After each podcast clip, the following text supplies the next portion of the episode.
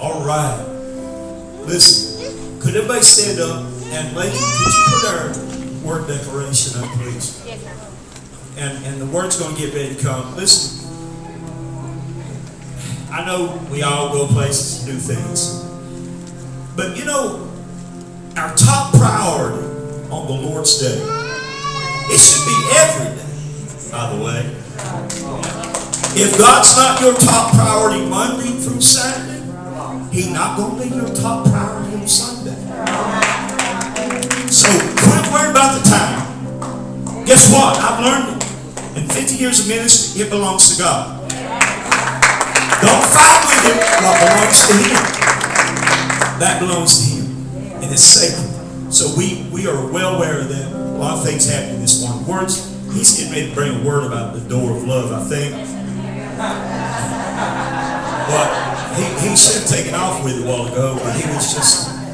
But anyway, we want to declare this. And we want to declare this over you all. Thank you all for being a part.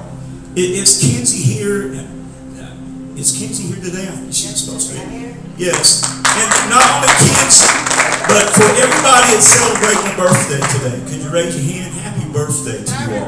Anybody else? Thank you all. Now, the water and now about. I want us to read this word confession over you. This is you. This is you. The only word way that this word can be effective is if you allow it to affect. If you take it into your heart. You have to open your heart to do that. If you said there with closed minds, you said there with closed hearts, then then God can't speak into your life. But what He speaks, I promise you, will revolutionize your life. It will bring change. And we all need that constantly in our lives. So let's declare this over ourselves, okay, today? And if you don't, have never seen this before, don't understand it, just repeat it. I hope it get in while you're saying it, okay? All right? Let's say it together. I am, I am. who God says I am. who God says I can do, what God says I can do. What God says I can have. God said it. I believe it. That settles it. Come on, give it a.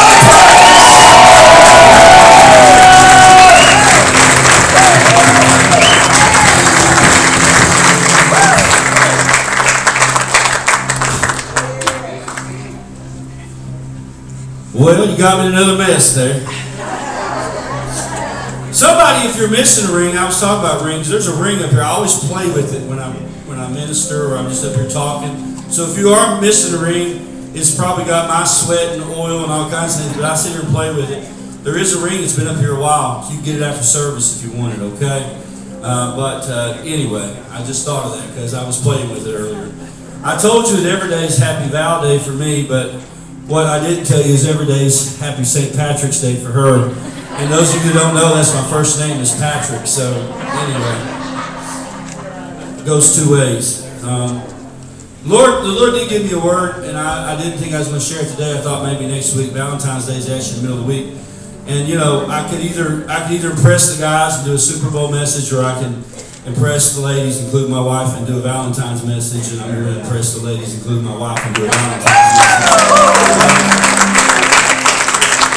But not because I want to, because God gave it to me. Because, and you know what? It's so awesome. I love when this stuff works out. When they sang this song, I looked at Dad and I thought, whoa.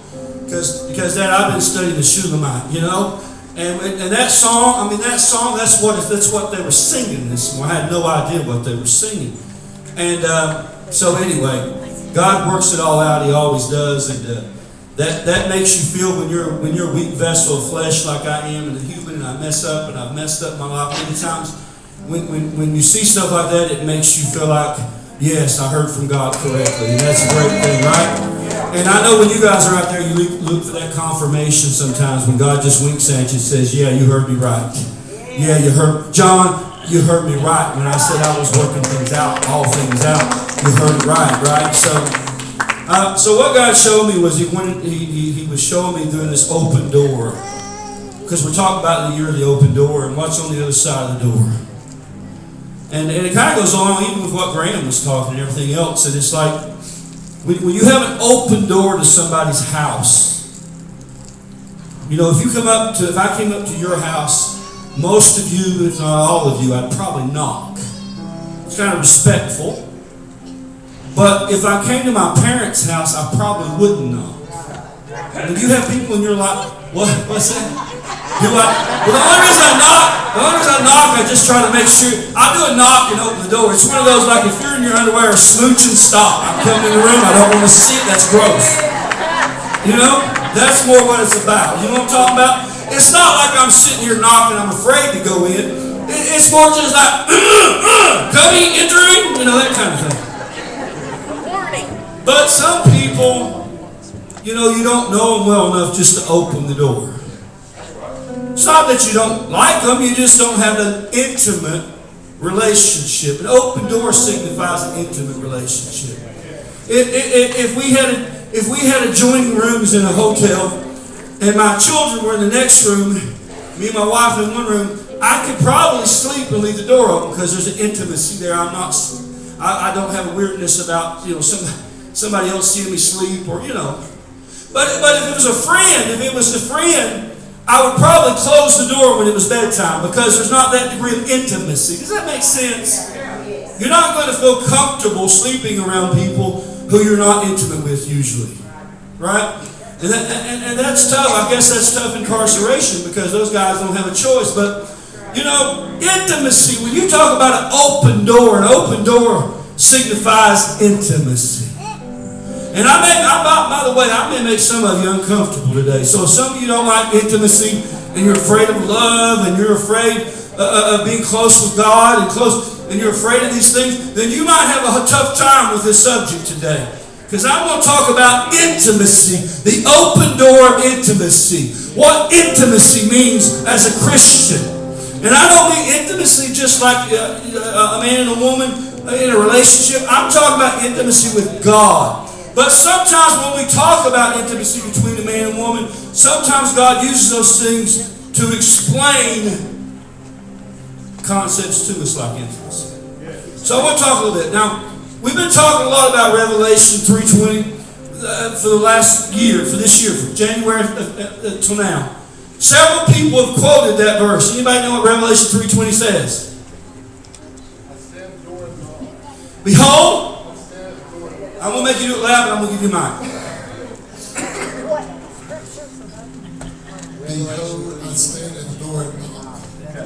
That's Revelation 3.20. Thank you, Gerald. Now, we, we, we hear that verse. How many have heard that verse in your life? Okay. And, and growing up in a little church, I always felt that verse. I always thought that verse as an altar call verse. Uh, and by the way, thank you for the ointment and, and, and, and the eggs. Thank you so much. I mean that. Uh, all of you that do stuff for us, you know, we, I mean, not that we want, not begging for stuff to be done, but don't, don't misunderstand that we appreciate love when you show love. Every little thing, every little gesture, from candy to keep me from choking to prayers to just a kind word to whatever. Thank you guys so much. So, we think, when I think of Revelation 3.20, I, I think a lot of times we used to think as a child of being a Baptist, or excuse me, a denominational church, a little white church. Nothing wrong with that. Had good great years in there. Great years. And revivals and altar calls and people sitting there holding with their knuckles white and you can see the guy. I mean, I'm a kid. I'm a, you know, you're a kid, you look when you're not supposed to look, right? Right? I mean, because like, you're a kid.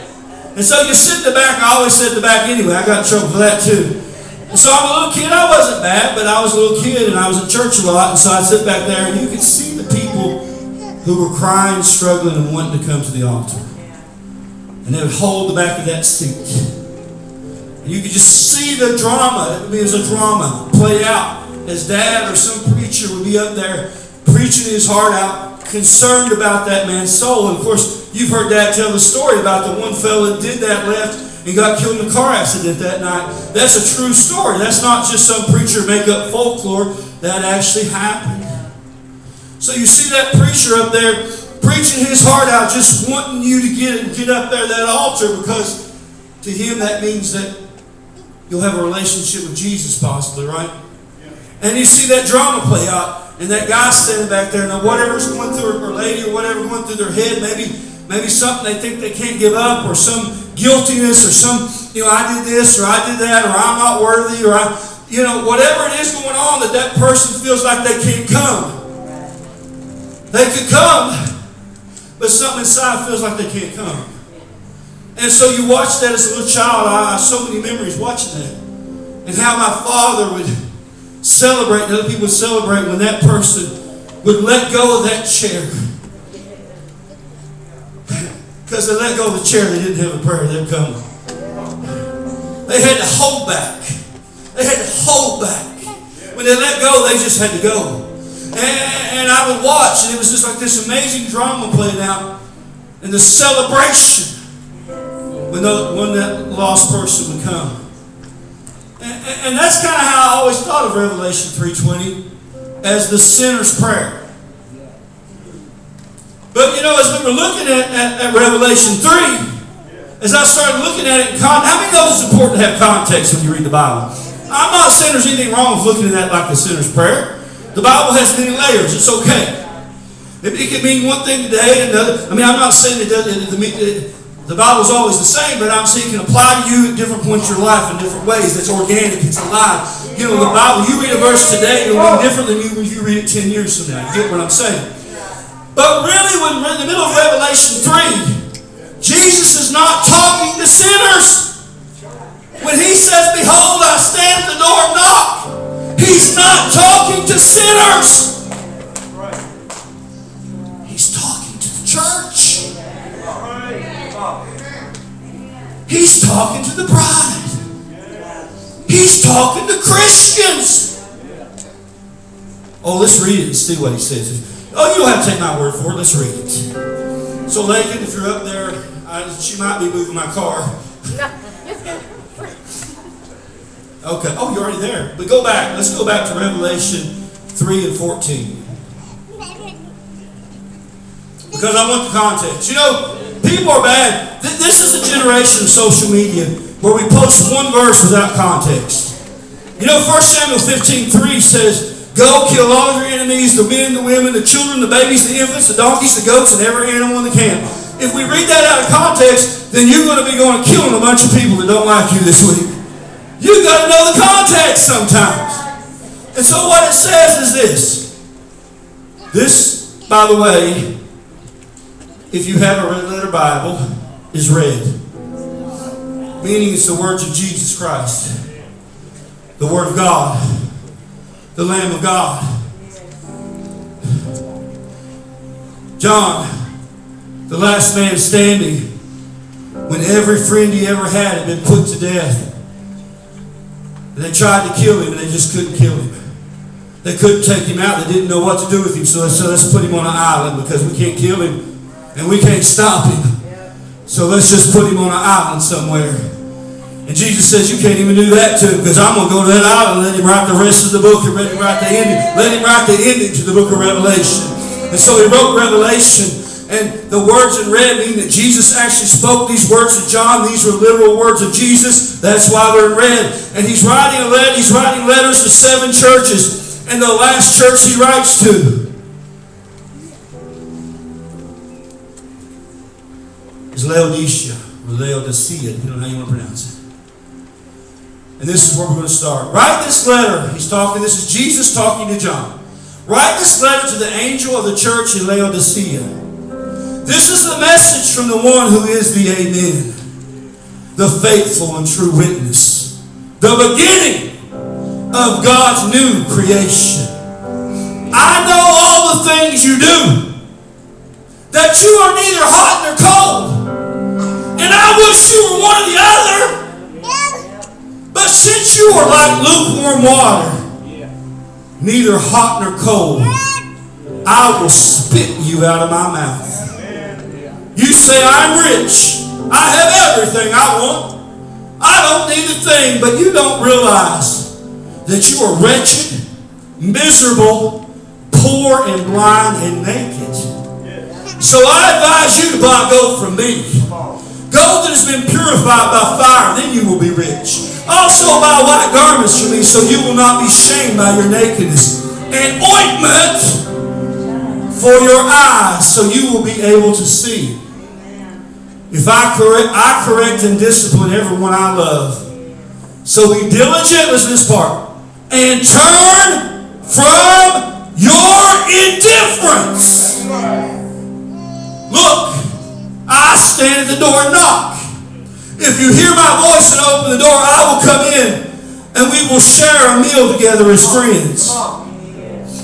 Those who are victorious will sit with me on my throne, just as I was victorious and sit with my Father on his throne. Anyone who with ears to hear must listen to the Spirit and understand what he's saying to the churches. Amen. Amen. That's the Word of God. That's the Word of God. So what we what we're seeing here is Jesus is talking about different churches that have been planted. And he's going and doing a performance eval. You know, those in the business world, they know about performance evals. Maybe we as pastors, maybe we as a church, sometimes we need a performance eval. How many of you have ever had a performance evaluation in your job? Nobody in here have been brought in? You, you, well, then you, okay. Well, the boss sits down and says, all right, here's the good things. Boy, I hate to hear but. Right? Here's the good thing, but here's some things you can do better. Right? Anybody know about that? Well, that's what Jesus is kind of doing. He's going through the churches and he's saying, here's some problems. Here's some issues we need to fix. And Jesus is very clear and says, you know what? The ones I correct, the ones I love. If you're in this room, you've been corrected, know that that's a special place to be. That means you're loved. That means you're loved. Does it feel good to be corrected? Not usually.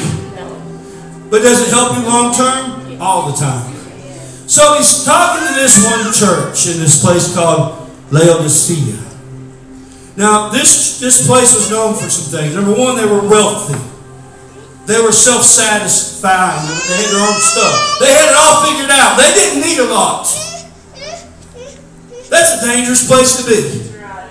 When you feel like you've got it all, you know what the word Laodicea means? Self righteousness. In other words, these people felt like they were enough. They had it all figured out. They were better than everybody else. They had money. They had an ointment that was a very famous ointment that they sold that made money. It was for eyes. They also made a very expensive garment, a dark, dark garment that was very luxurious. They had all kinds of money. And they didn't really need seem to rely or need Jesus enough. And so they were lukewarm. There was also talk about the water sources there. And Apparently, their neighbor had a hot springs, which is pretty cool if you like a spa or a hot tub. Another neighbor had some really cold, good drinking water. But the one problem of Laodicea is their water was lukewarm. That's the one inconvenience they had. They have to pop in their water.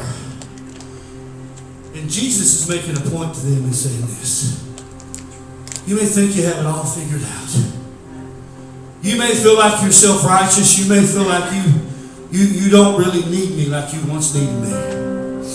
You want a good relationship in, in, a, in a secular, in a, in a, in a uh, what do you call it, romantic world? And I'm no expert, I'm just saying what I know. Need somebody. Let somebody know you need them. Well, that's tough when we're self reliant.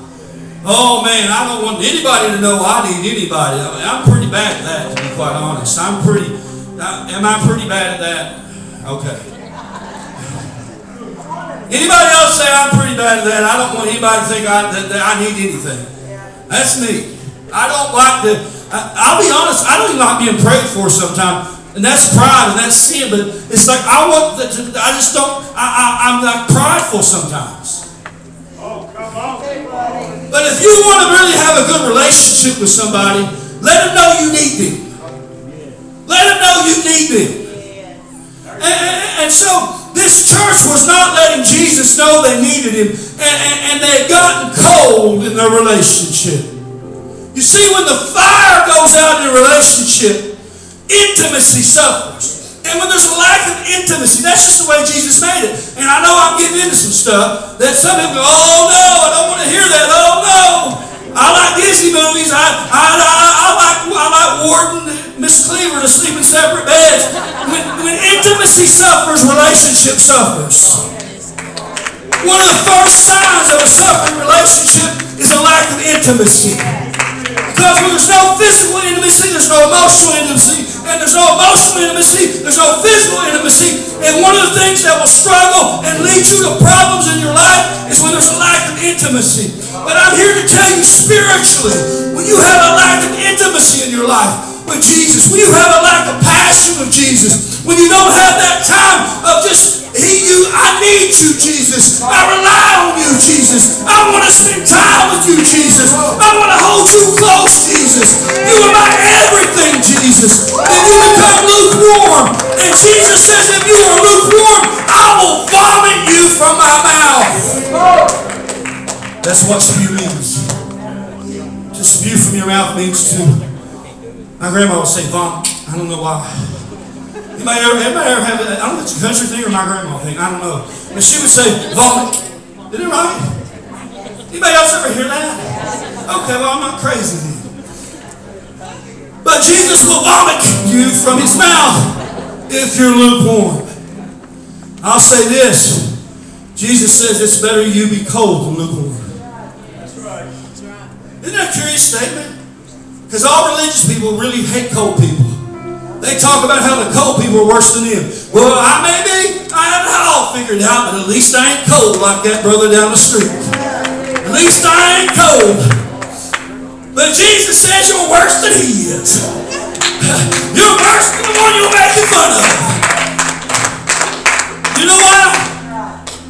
Because both lukewarm and cold are terminal conditions, but the lukewarm one is harder to detect and it'll go further along, and be more advanced before they ever catch it. The cold one you'll catch early. The cold one you'll get the chemo on early. But the lukewarm one's that latent, that, that hidden disease that'll take you out and you'll die before you know it. And you never knew you were sick because you're self-righteous. And that was the church of Laodicea. And so Jesus says, you know what? The problem is you don't have passion or reliance on me. You're lukewarm. Lukewarm relationships are not good relationships. And I'll be honest, most of you in this room, in your life, we all get into points where we can become in a lukewarm relationship. Both with your earthly people, but also with your Father. You can become lukewarm. And that's no way to be. Because blow ups don't happen in a vacuum. Blow ups start with lukewarm. And the lukewarm person is so self righteous, they don't even take any responsibility for it. So Jesus says this I got good news. One, I want to puke you out of my mouth. You're making me sick. That's, that's the perform, performance vow by Jesus on this church. But here's the good news. When I'm standing at the door and I'm knocking. Here are the of good things. In the Aramaic, you know, Jesus spoke in Aramaic. In the Aramaic, it says, I continually stand at the door and knock. That's what it really says in the Aramaic. That's the way Jesus spoke it. We lose that a little bit in translation. But Je- Jesus said, All right, you're lukewarm. You think you got it all figured out. You think you're so holy than everybody else, and you can quote a couple scriptures, misquote them. But you know what? I'm standing here just knocking. I'm just standing here waiting for you to open the door of intimacy. Because I want to walk in and I want to get close with you. I don't want you to be lukewarm. I, I really don't want you to be cold, but it's better than being lukewarm. But I want you to burn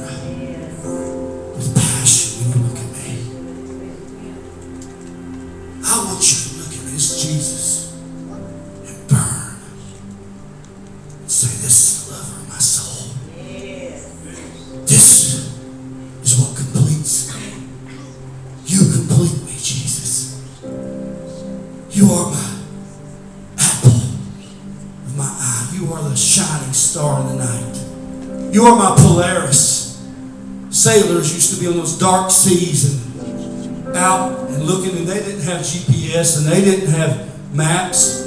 Explorers. And they would just look at that bright star in the sky. They see it. And they could just they could just chart their voyage by that one bright star. That's Jesus. He wants you to rely on him that way. In fact, he told him, he said, You got all the gold you think you need, I want you to forget all that and buy it from me. I want you, I want you to value what I value.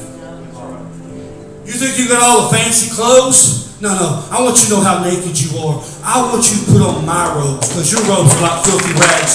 I want you to take them off and I want you to put on my robes. And so, Jesus tells this church that what you're lacking really is passion for me. You don't rely on me like you used to. You're not desperate for me. Not for service, not for coming to church. That, that has its place. That'll flow somewhat. Just like, you know, when you when you're with somebody you're passionate about and you're intimate with, you're probably want to spend some time with them. You're not going to see somebody once every six months and just go have intimacy. Be awkward. Intimacy takes time. It takes relationship. It takes investment. It takes listening. It takes sharing. It takes humility. It takes putting other people ahead of you sometimes.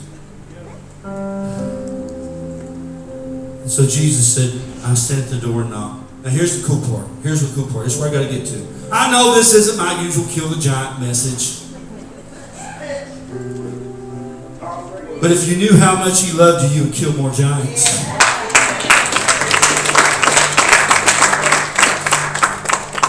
Theologians, and I, I know you quote theologians, say, what theologians? Well, I could, I could read you some, but I'm not going to. I agree. I, I, I, I guess you agree that. I don't know. Most theologians say that when Jesus is referencing in Revelation 3.20, he's actually referring back to a book in the Bible that nobody preaches much anymore. He's actually referencing something from Song of Solomon or Song of Songs chapter 5. See, that's how the New Testament and Old Testament work. Some people say the Old Testament's not important. It's super important. It reflects the New Testament. It shows the glory of God. It's super important. It's the Word of God. Now, do we live under that covenant? No, but it's still super, super important. So, Jesus is referring back to a little scripture a little book of the Bible that many of you have never read or heard preached. And you know why you've never heard it preached? Because people are scared of it. Because there's a lot of sexuality. Is it all right to say that word? You know God made that, right? And you know God made that. I mean, I know the devil perverted it, but you know God made that, right? We didn't just create that on our own, right? God created these things. And this book is very explicit of the Bible. And so it never gets preached. So I hear all these people, well, they're going to ban the Bible. Well, the church has banned the Bible for years. They don't preach it. They don't preach it. They censor it. Oh, I don't want to preach that in my pulpit. That's that's uh, too too sensual. That's too charged. How dare us ever, ever, ever ever, ever censor the Word of God or be ashamed to preach the Word of God. If it makes if it makes us uncomfortable, maybe we need to graduate from the fifth grade and stop drawing dirty pics on the bathroom stall wall and get mature in our life and understand that, that this stuff is, is normal and healthy and human and we shouldn't act like, like oh, oh, oh, you know. My, my, my, I used to, I used to, Jason, you'll get a kick out of this. When I coached, I was trying to tell him one time that the team, the, the other team was was setting up a trap for him. I said, they're setting a booby trap for him. My girls went nuts. All of them laughed. All us because they're little kids. But we're adults in this room, right? So we should be able to handle talking about a few things. So I'm not going to get into anything real bad, but I'm going to read the Bible. Is it okay if I read the Bible? All right. So I'm going to read the Bible. And so, at that time period, what would happen is a king or any anybody with money If you didn't have money, you had what you had. A man and his son would come to a door. And he would have this, what do you call it, Mom? Like a bounty. It's not a bounty. It's a, when, when, when the thing you pay for. Dowry. What? Dowry. Dowry? What is yours? No, I'm just kidding. I'm just kidding. So the man would come with the dowry and his father sometimes. And they would knock on the door.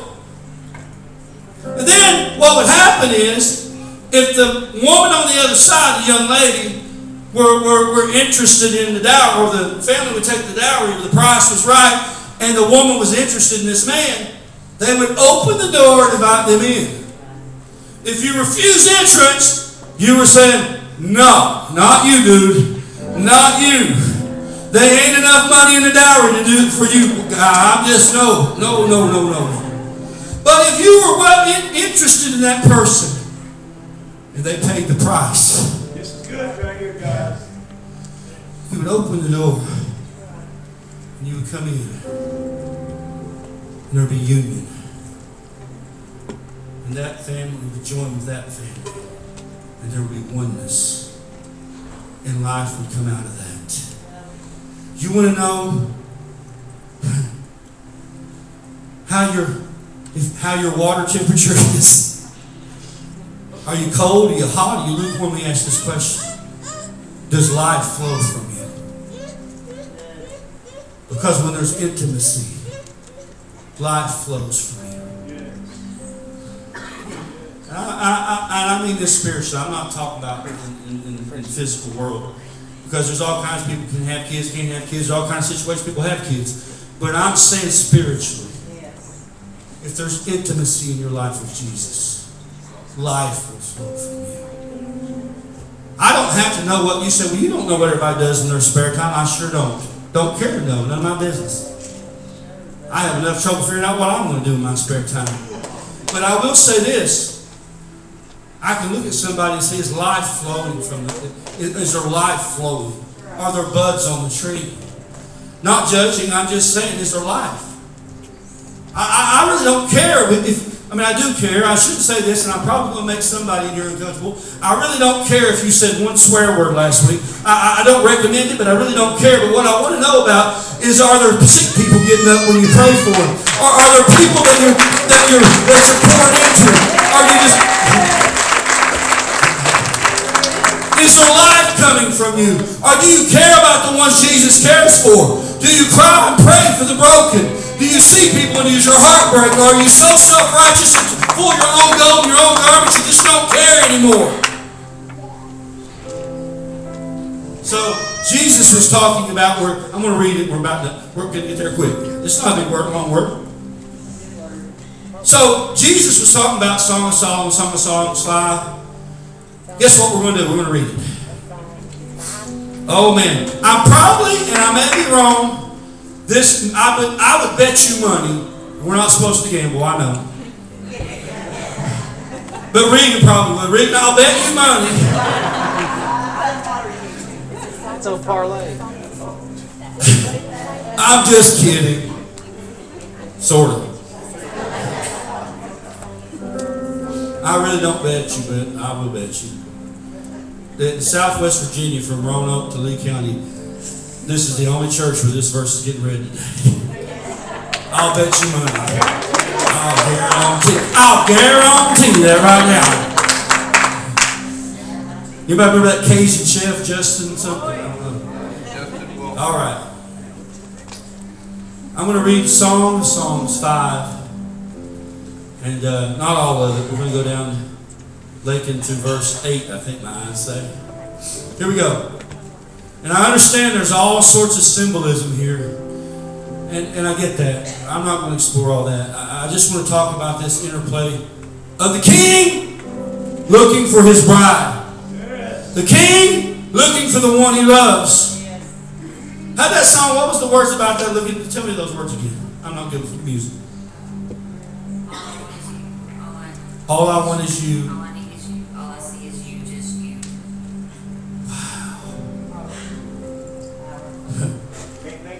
What would you give for somebody to write that in a Valentine meeting for you this year? All I want is you. Come on. all I need is you. You're all I can even look at. That's what Jesus is saying to you as He pursues your heart. So, let's read again. Oh, go get. That's good. Thank you. Because I'm not good at lyrics. I mean, I like them, but then I forget them. I, I butcher them. I'm like, I have my own. That all cracks up me. I have my own lyrics to all those old lady songs. I make them up as I go. I have entered now. Now, now, now. This, th- her- she won't put this up here, so I'll help. This, this is the young man. This is the king talking. This is the king talking. This is the young man looking for his lover. There's a king and he's looking for your love today. He's pursuing your heart. And you say, Well, I, I know him. But are you lukewarm or are you hot? Are you burning with passion for him? When you get up in the morning, are you excited to see him? That's a different that's a different standard. That's a different standard. You know, I'll say this. My parents aren't perfect. And I've not been perfect. And I could probably, if I was a mean guy, I could probably list a few things. And they could list a lot more.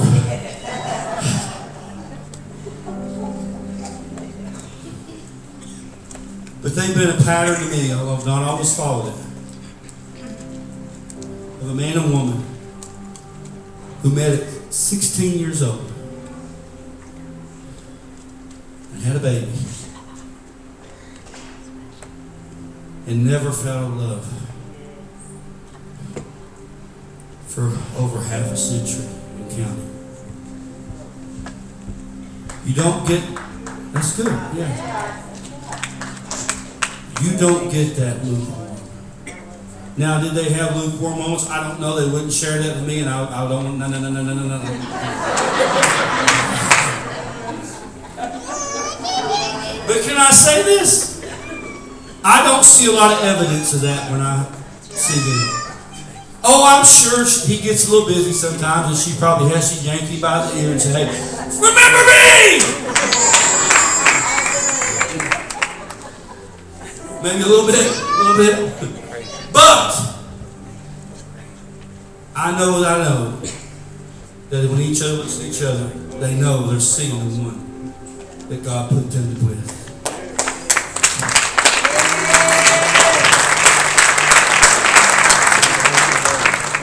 And I know, look at that, they're making hearts at each other. She's still his little cheerleader, and he's still the big dumb jock that lets her do all this testing.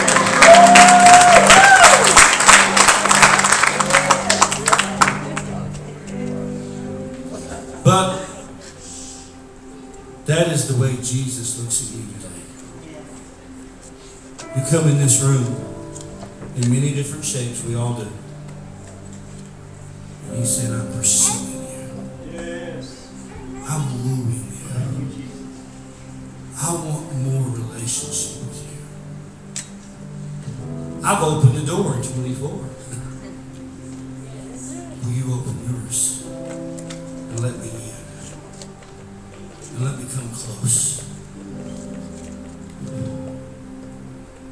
And so he says, here we go. I've this is the king talking. I've entered my garden, my treasure, my bride. I gather myrrh with my spices, and I eat honeycomb with my honey. I drink wine with my milk, O lover and beloved. Eat and drink. Yes, drink deeply of your love.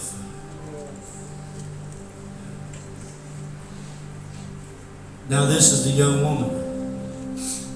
I slept. This is you, and me.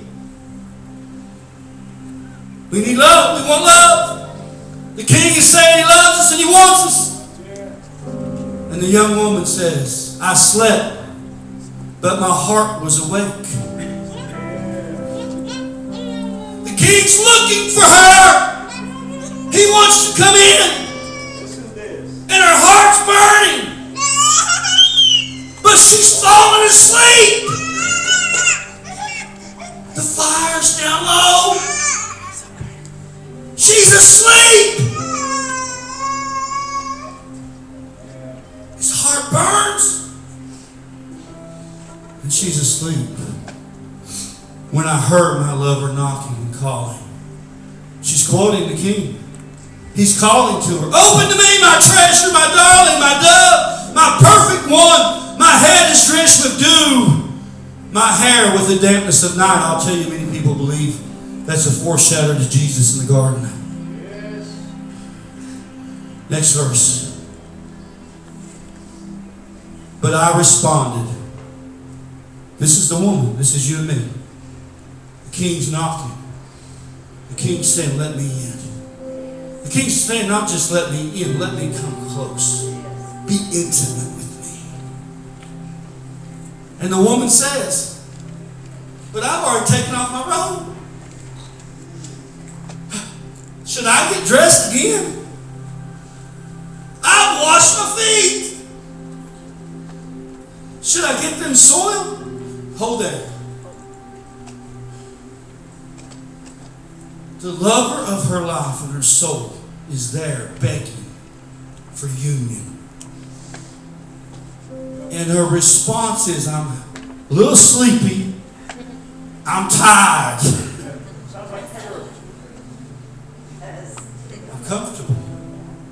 This bed feels good right now. If I let you in, I gotta get up. Kind of like when, when when the dogs went out and every, both sides are comfortable. Somebody's got to win the fight.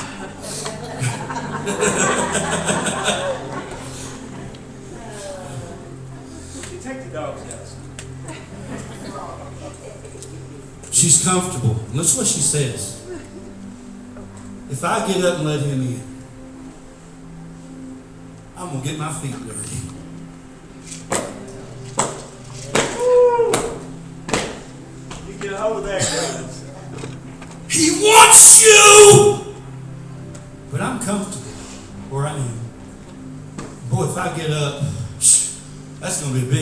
Big. I've already took my clothes off. And daggone, I wash my feet. Who wants dirty feet? I'm going to get my feet dirty if I get up. Can I tell you something? If you go where Jesus is, you'll get your feet dirty and your hands up too.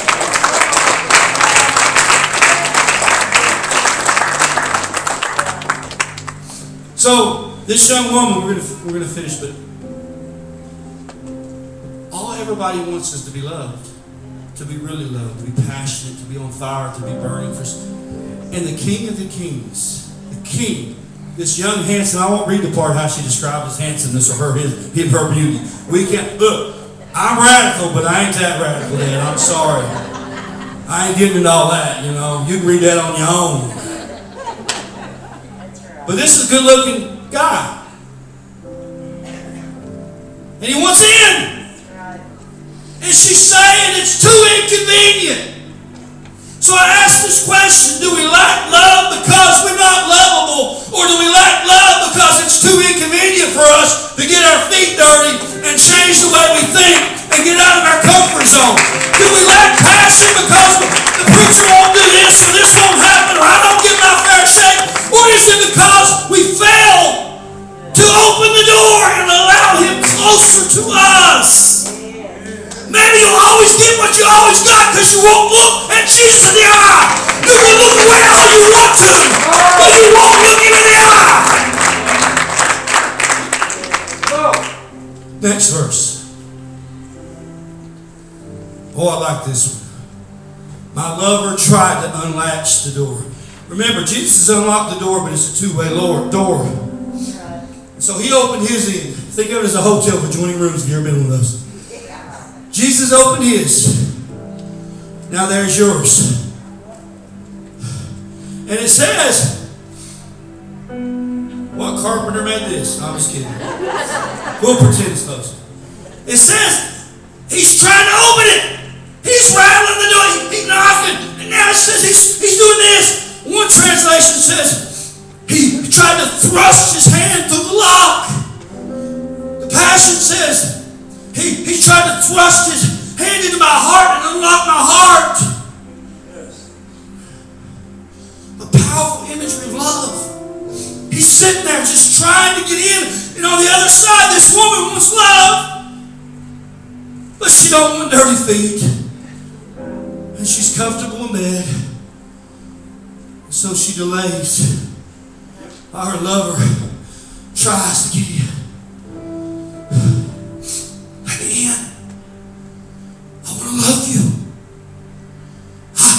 Want to be the thing that fills every hole, emptiness inside you. I want to be that thing that, that makes you not want to go out and do this, this, that, and the other. That, that I, I want to be your fulfillment. I want to be your love of your life. I want to be. Listen, it ain't important who you didn't to. When you go to the prom, oh, I'm going to say this. For you young, there's probably no any teenagers in the room I can't see worth a hoot. Oh, if you, they say it's not who you dance with the first dance of the prom, it's who you dance with the last dance of the prom. The king is wanting to be the last dance. He's wanting to be the last dance. That last dance is that one they play that slow song. It's the theme of the prom, whatever it is. What's that old foreigner song? I don't know. I want to know what love is. And I would sing it, but I don't have that kind of high voice. That's when they play that old song, and then people get out there and dance. No, I'm just I'm in love. I'm in love. I'm in love. But for Jesus, He really wants to be your last dance. Because once you've danced with the King, no other dance will do.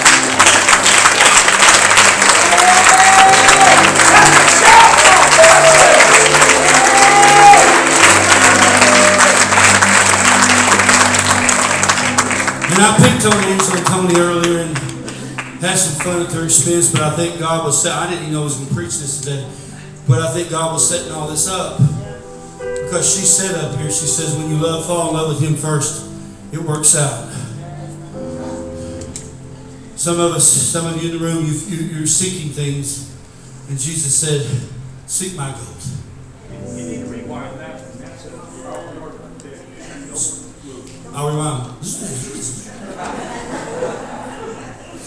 I will. Some of you in this room, you're seeking things. Yeah.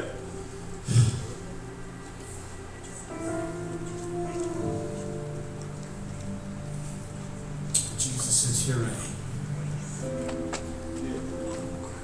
Choose me. Buy gold from me.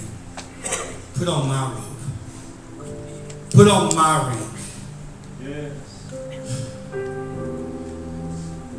Today, Jesus is saying, open up the door.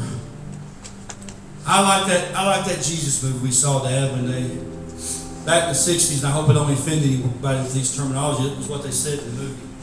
He, uh, that they had a board meeting in this little church. This little church. Anybody see the Jesus movie? The uh, Jesus. Huh? This is old school. Is that what it's called? I mean, I watched this awesome movie. I just can't remember the title. It's good. But it's true to a degree. And, uh, this pastor has a little church, and his daughter falls in love with a hippie, or not, I don't know about falls in love, but connects with a hippie. And uh, but the hippie loves Jesus, and so the hippie brings all his hippie friends to church, and. Uh,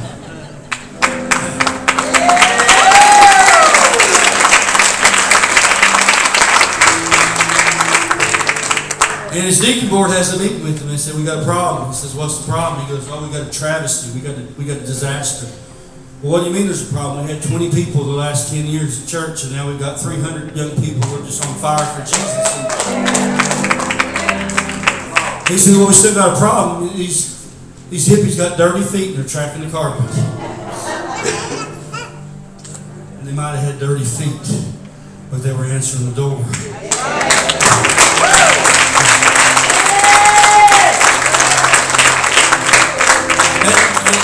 Finish just to finish the story, instead of the pastor rebuking the old man, he came early the next Sunday and he, he sat at the door and washed every person's feet as they entered the because they were, they were I mean, this is the old school real hippies. They were barefoot. They walked in barefoot. And he humbled himself and he sat in a little seat by the door and every person come in, he would wash their feet. And I, I think that probably preached louder than the sermon. that uh, next verse, Lakin. We're almost done. Now, this is the young woman. I jumped up to open the door for my love. You. So she sat there in her comfort with her clean feet. And my hands dripped with perfume, and my fingers dripped with lovely myrrh. As I, so this is the lady talking, pulled back the bolt. So when it was convenient for her, when it fitted her, when she liked it, when she was cool with it, she come up and she started to unbolt the door. Next verse. I opened to my lover. So she's now opened the door when she wanted to open the door.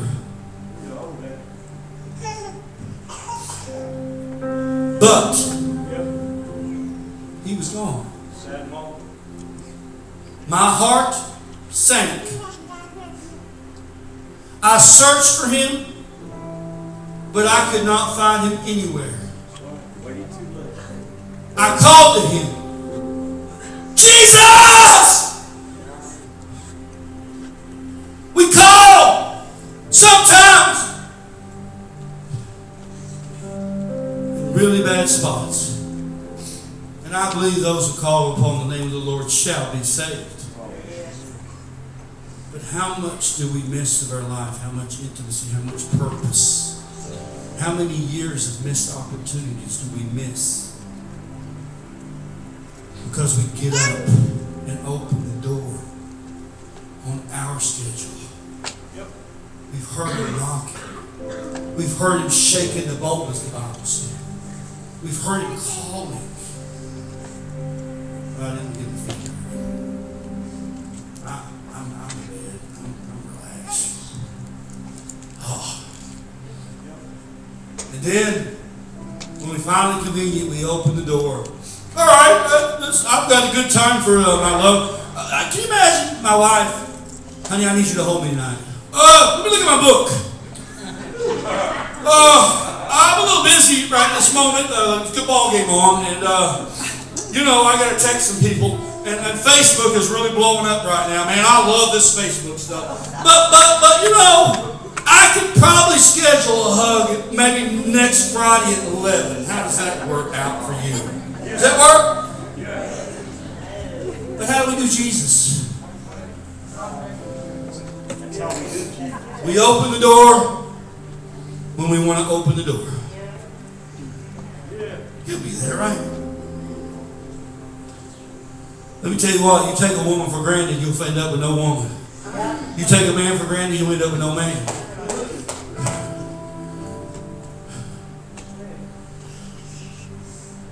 Don't take him for granted.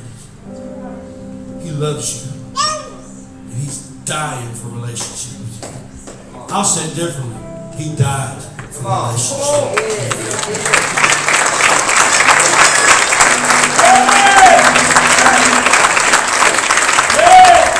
Verse 7, almost done, almost done, almost done. The night watchmen found me as they made their rounds. They beat me, bruised me, and stripped off my veil, those watchmen on the walls. Make this promise, O women of Jerusalem. If you find my lover, this poor lady who was too comfortable in her life found herself beaten, bruised, and wandering the streets, looking for her love. And she's telling the people she meets on the street, she's come to strangers. Have you seen him? He, he was knocking on the door. Have you seen him?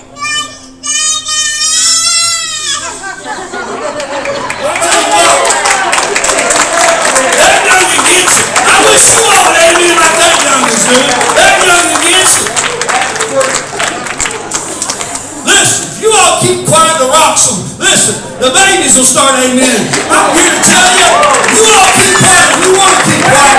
But the word of the Lord is going forth, and the children are recognizing it. The infants are recognizing it. Do you recognize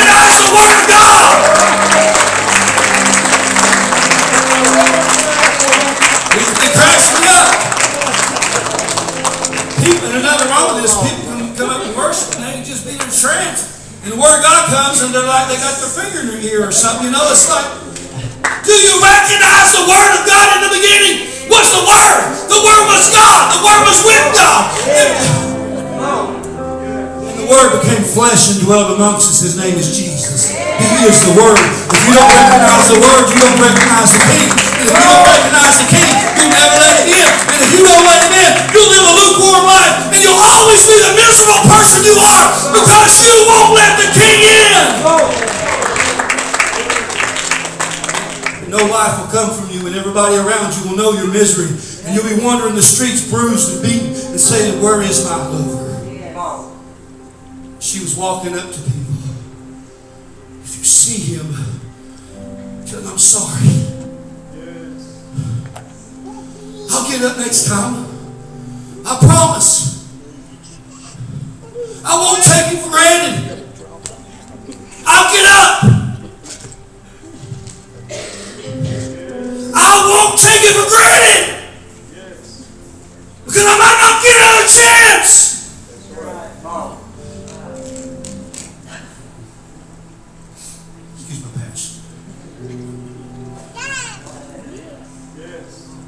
This stuff's real. Beats in my heart. Say it again to me. Come on. And then when it beats in my heart, tell them all that I want his love. The King, Jesus. So I'm here to tell you, the King is in the room today. And he's knocking on the door. And you say, Well, I'm a Christian. Well, so in Revelation 3, he was talking to Christians. He was telling the church, Behold, I stand at the door and knock. Well, that's a sinner. He was telling the church. He wasn't saying, I need you to get saved. He was saying, I need you to burn for me. I need you to let me close. I need passion. My, my, me and my dad, and, and, and I think Val's this way. Mom, I know probably the whole family's this way. We're just messed up. Will, I don't know. You have to tell me, buddy. You probably the same way. We're done, but I want to say this. We're, we're this way. This is how our family is. I have to do something with all my heart, or I can't really keep it going.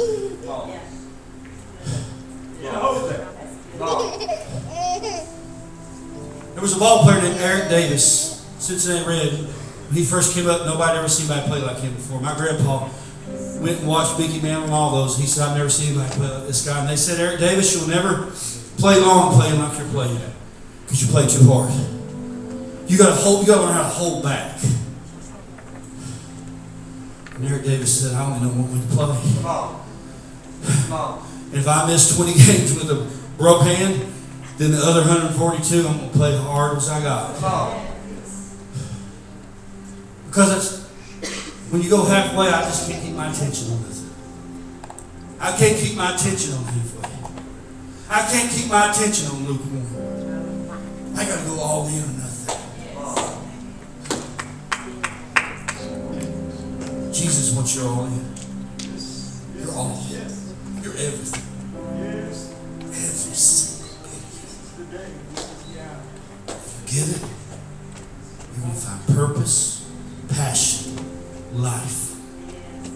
You're going to find all those things that you've been looking for.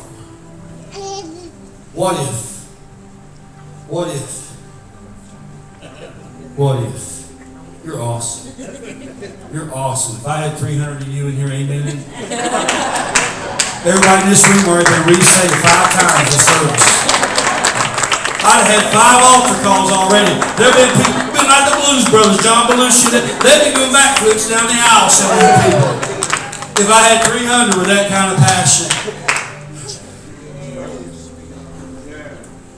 On the other side of the intimacy is oneness, is unity, is passion, is purpose. All this struggling you've been doing, hanging on, I just can't seem to do it. I just keep messing up. I just, it's a result of being lukewarm. Passionate people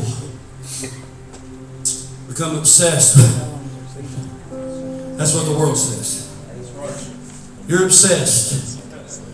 That church down there, they're a cult. They're obsessed. They yell and they scream and they, they actually knock each other and they, they and, and, and, they'll open the door for any. You know what? They'll let people who don't have it all figured out come in here. I believe that.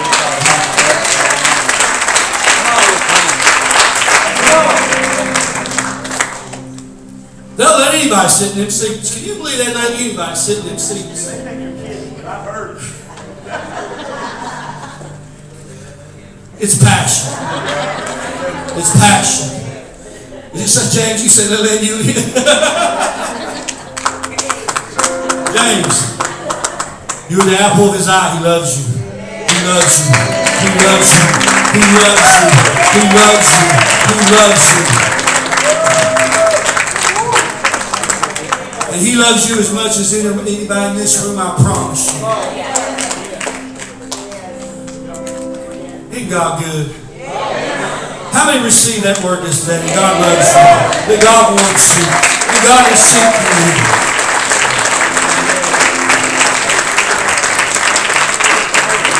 How many believe that behind the open door in 2024 is intimacy with Jesus? That's the next step. If you open the door, if you go through the door, then what results is intimacy, is passion, and is red hot burning flame fire. Because that's the way you need to love. You need to have that fire.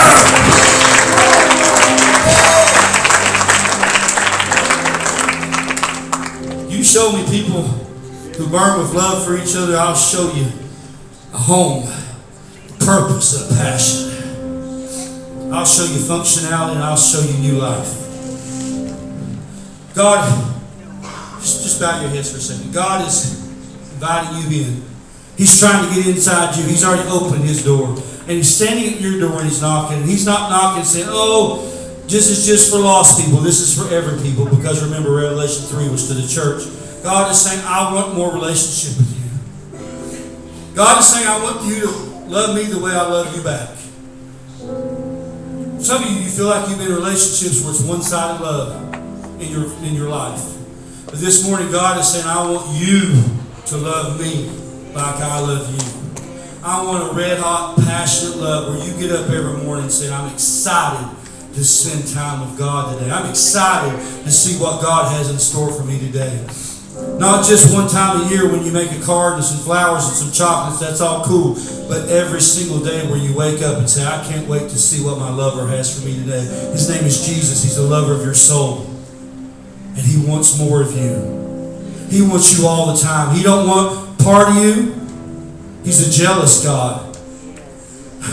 jealousy can be a bad thing. There's no fear in love.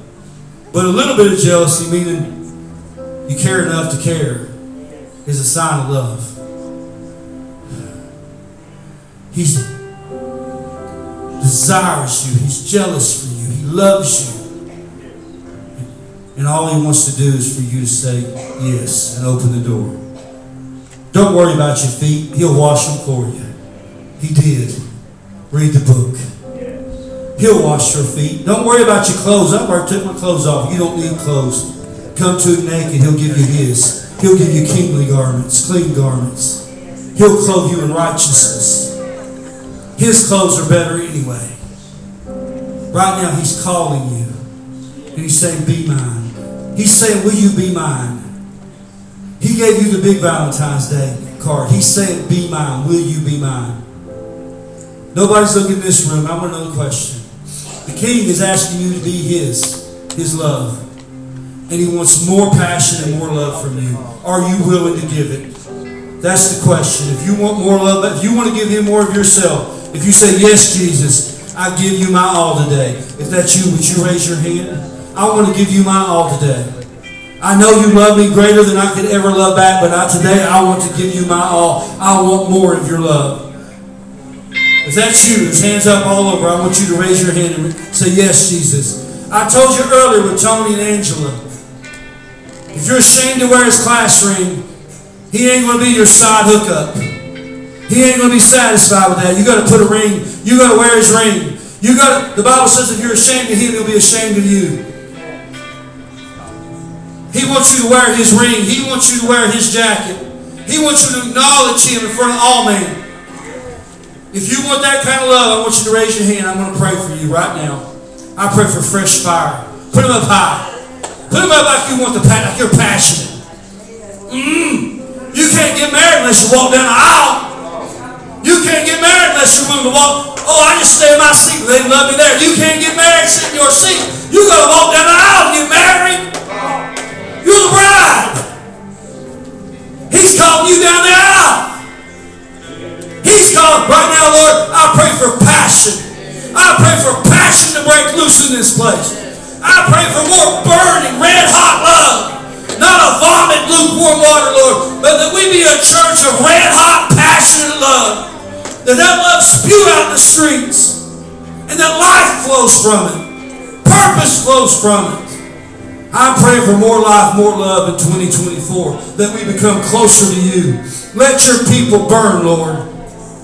Let them be in love with you.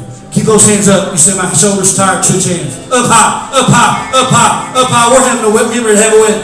Up high, up high. When I count to three, if you want to come down the aisle and say, Jesus, I want more love from you. I want to fall more in love than I've ever fallen. I want this to be the year that I burn for you.